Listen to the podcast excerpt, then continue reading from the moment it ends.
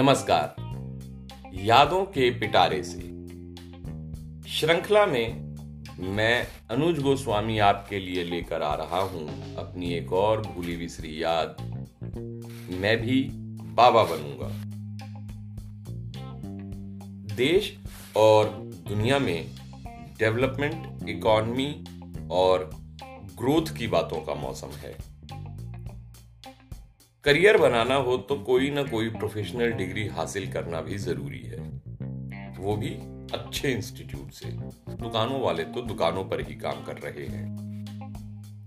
Engineering medical UPSC SSC state PSC CDS NDA retail event management business management इन सब में से किसी में भी करियर बनाना हो तो कहीं ना कहीं अपने अंदर एक विश्वास और गला काट कंपटीशन का सामना करना पड़ता है। ऐसे में अगर लिमिटेड रिसोर्सेज हो तो क्या होगा? ये बड़ा सवाल है। क्या ज़िंदगी बिना किसी प्रोफेशनल स्ट्रीम को अपनाए और कभी यहाँ तो कभी वहाँ के हिचकोले खाते हुए बीतेगी। ये रात भर जगाने वाला सवाल लगता है। स्ट्रगल के बाद कोई स्ट्रीम पकड़ भी ली तो क्या वेल टू डू हो पाऊँगा? या फिर ज़िंदगी भर हैंड टू माउथ ही रहूँगा? ये सवाल भी रैपिड स्पीड से बदलती दुनिया में मॉनिटरी इंपॉर्टेंस का एहसास दिला ही देते हैं। ऐसे ही सवालों से घिरा रहता हूँ। क्या करूँ? सोचने के अलावा आजकल कुछ ठोस हाथ लगने के नाम पर सिर्फ़ ख्याल ही आते हैं। आज एक ख्याल, ऐसा कौन था कि सारे सवाल चारों खाने चित्त। मिल गए सब सवालों के जवाब, मिल गया रास्ता। हो गया फैसला। अब कोई मुश्किल ना होगी। कामयाबी तो कामयाबी। Engineer, doctor MBA politicians, police officers, industrialist, सब पैर चूमेंगे। क्या सोच रहे हैं? यही ना कि ऐसा कौन सा तिल इसमें हाथ लग गया, जिसमें बाकी सब बौने दिखाई देने लगे। अरे अजी साहब। बाबा बाबा बनूँगा। और जरा तरीके से लॉन्च हुआ नहीं कि कर लो दुनिया मुट्ठी में, जैसी पंच लाइन भी बनाने की ज़रूरत नहीं पड़ेगी। ऐसे कामयाब बाबाओं की मिसाल देने की कोई ज़रूरत नहीं, जो ना जाने क्या क्या हासिल कर चुके हैं। वजह साफ़ है, आजकल राजनेताओं, उद्योगपतियों और पेशेवरों से कहीं ज़्यादा बाबाओं की ही तो धूम है।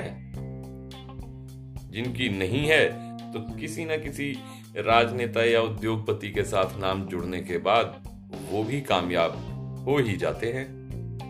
रही कसर, टीवी चैनल पूरा कर देते हैं और दोनों का काम बन जाता है। प्रोग्राम को टीआरपी मिल जाती है, बाबाओं को धंधा। तो कहिए, मैं कैसे ना चमकूँगा? आजकल बाबा बनने के फ़ायदे भी बेशुमार हैं। शायद ही कोई ऐसा कारोबार होगा जिसके लिए इतने कम वक्त और पैसों में ज़मीन मिलती हो, जितनी कि बाबा के आश्रम के लिए। अगर कोई आसामी भक्त बन गई तो रकम की भी कोई ज़रूरत नहीं। फिर इस ज़मीन का इस्तेमाल कैसे हो? बाबा जी की मर्ज़ी। एक बार भक्तों के दिल में जगह बन गई तो बाबा छाप धूप अगरबत्ती से लेकर वोट तक। कुछ भी बेचा जा सकता है। वो भी बिना किसी बिज़नेस कंपटीशन के। ना कोई ऐड की ज़रूरत ना मार्केटिंग स्ट्रेटेजी बनाने की। भक्तों की फौज ही मौज करा देगी। आ, सोच कर ही हवा में उड़ रहा हूँ। असल बाबा तो पता नहीं कहाँ रहते होंगे। कहीं भी आओ जाओ, सब पलके बिछाए बैठे रहते हैं।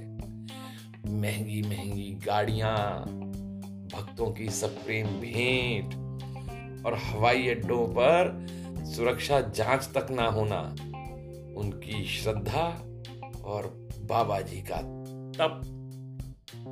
विदेशी दौरे हुक्मरानों के साथ उठना बैठना, हरी हरी गड्डियाँ हाथ में लेकर आरती उतारने के लिए लाइन में खड़ी समझदार भीड़, लॉकेट, पेन, बिल्ले, स्टीकर और ना जाने किस किस रूप में बाबा जी का आशीर्वाद बटेगा। टू मच एक्साइटिंग सोचने की बात यह भी है कि करीब करीब हर प्रोफेशन से देश को कुछ ना कुछ रेवेन्यू या फिर सर्विस टैक्स ज़रूर मिलता है। तो फिर ये बाबा ब्रांड से क्या मिलेगा? ये ख्याल आते ही जवाबी सोच की लहरें उठने लगी। और सबसे दमदार लहर तो ये थी कि बाबा देश और समाज कल्याण के लिए होते हैं। ये टैक्स वैक्स की बात उन पर लागू नहीं होती। और ये सेवा सबके भाग्य में भी नहीं होती। वो बात अलग है कि कुछ बाबा lobbying sex scandals money laundering जबरन ज़मीन पर कब्जे और कुछ छोटे मोटे अपराधों में आरोपी हो जाते हैं। और कुछ पर आरोप सिद्ध होने के बाद वो चिंतन मनन के लिए राजसी कारागारों को सेवा करने का मौका भी दे चुके हैं। लेकिन इससे ये बात तो साबित नहीं होती ना कि ऐसे जोखिम दूसरे पेशों में ना हो। और जब जो जोखिम हर जगह है तो बाबा इंडस्ट्री में भी होगा ही रिस्क फैक्टर के बिना सक्सेस भला तय भी कहाँ होती है? आरोपों प्रत्यारोपों से बरी हो गए तो सक्सेस सुनामी भी आ सकती है। चारों भक्त ही भक्त, उनके दिलो दिमाग में बाबा के लिए अपार श्रद्धा और सहानुभूति। किसी और पेशे में ये सब कुछ असंभव नहीं तो मुश्किल ज़रूर लगता है। जबकि भावनात्मक दृष्टि से उदार जनता वाले इस देश में बाबा जी के लिए कामयाबी की ऊंचाइयों को छूना कोई मुश्किल नहीं। जीवन मूल्यों का ज्ञान देते देते ये बात कहीं पीछे छूट जाती है कि गृहस्थ रहते हुए परिवार की जरूरतों को वक्त पर पूरा कर देना, समाज में रहते हुए अपने कर्तव्यों को बखूबी निभा देना और उसके बाद, जी हाँ, उसके बाद अगर वक्त मिल जाए तो दुनियादारी को समझ लेना भी ज्ञान की प्राप्ति से कम नहीं। ये विचार कौंधते ही ठान लिया कि मैं भी बाबा बनूँगा ताकि दूसरों के कल्याण से पहले अपने कल्याण की जुगत कर सकूँ। तो दोस्तों, ये थी मेरी एक भूली बिछड़ी याद। मैं भी बाबा बनूँगा।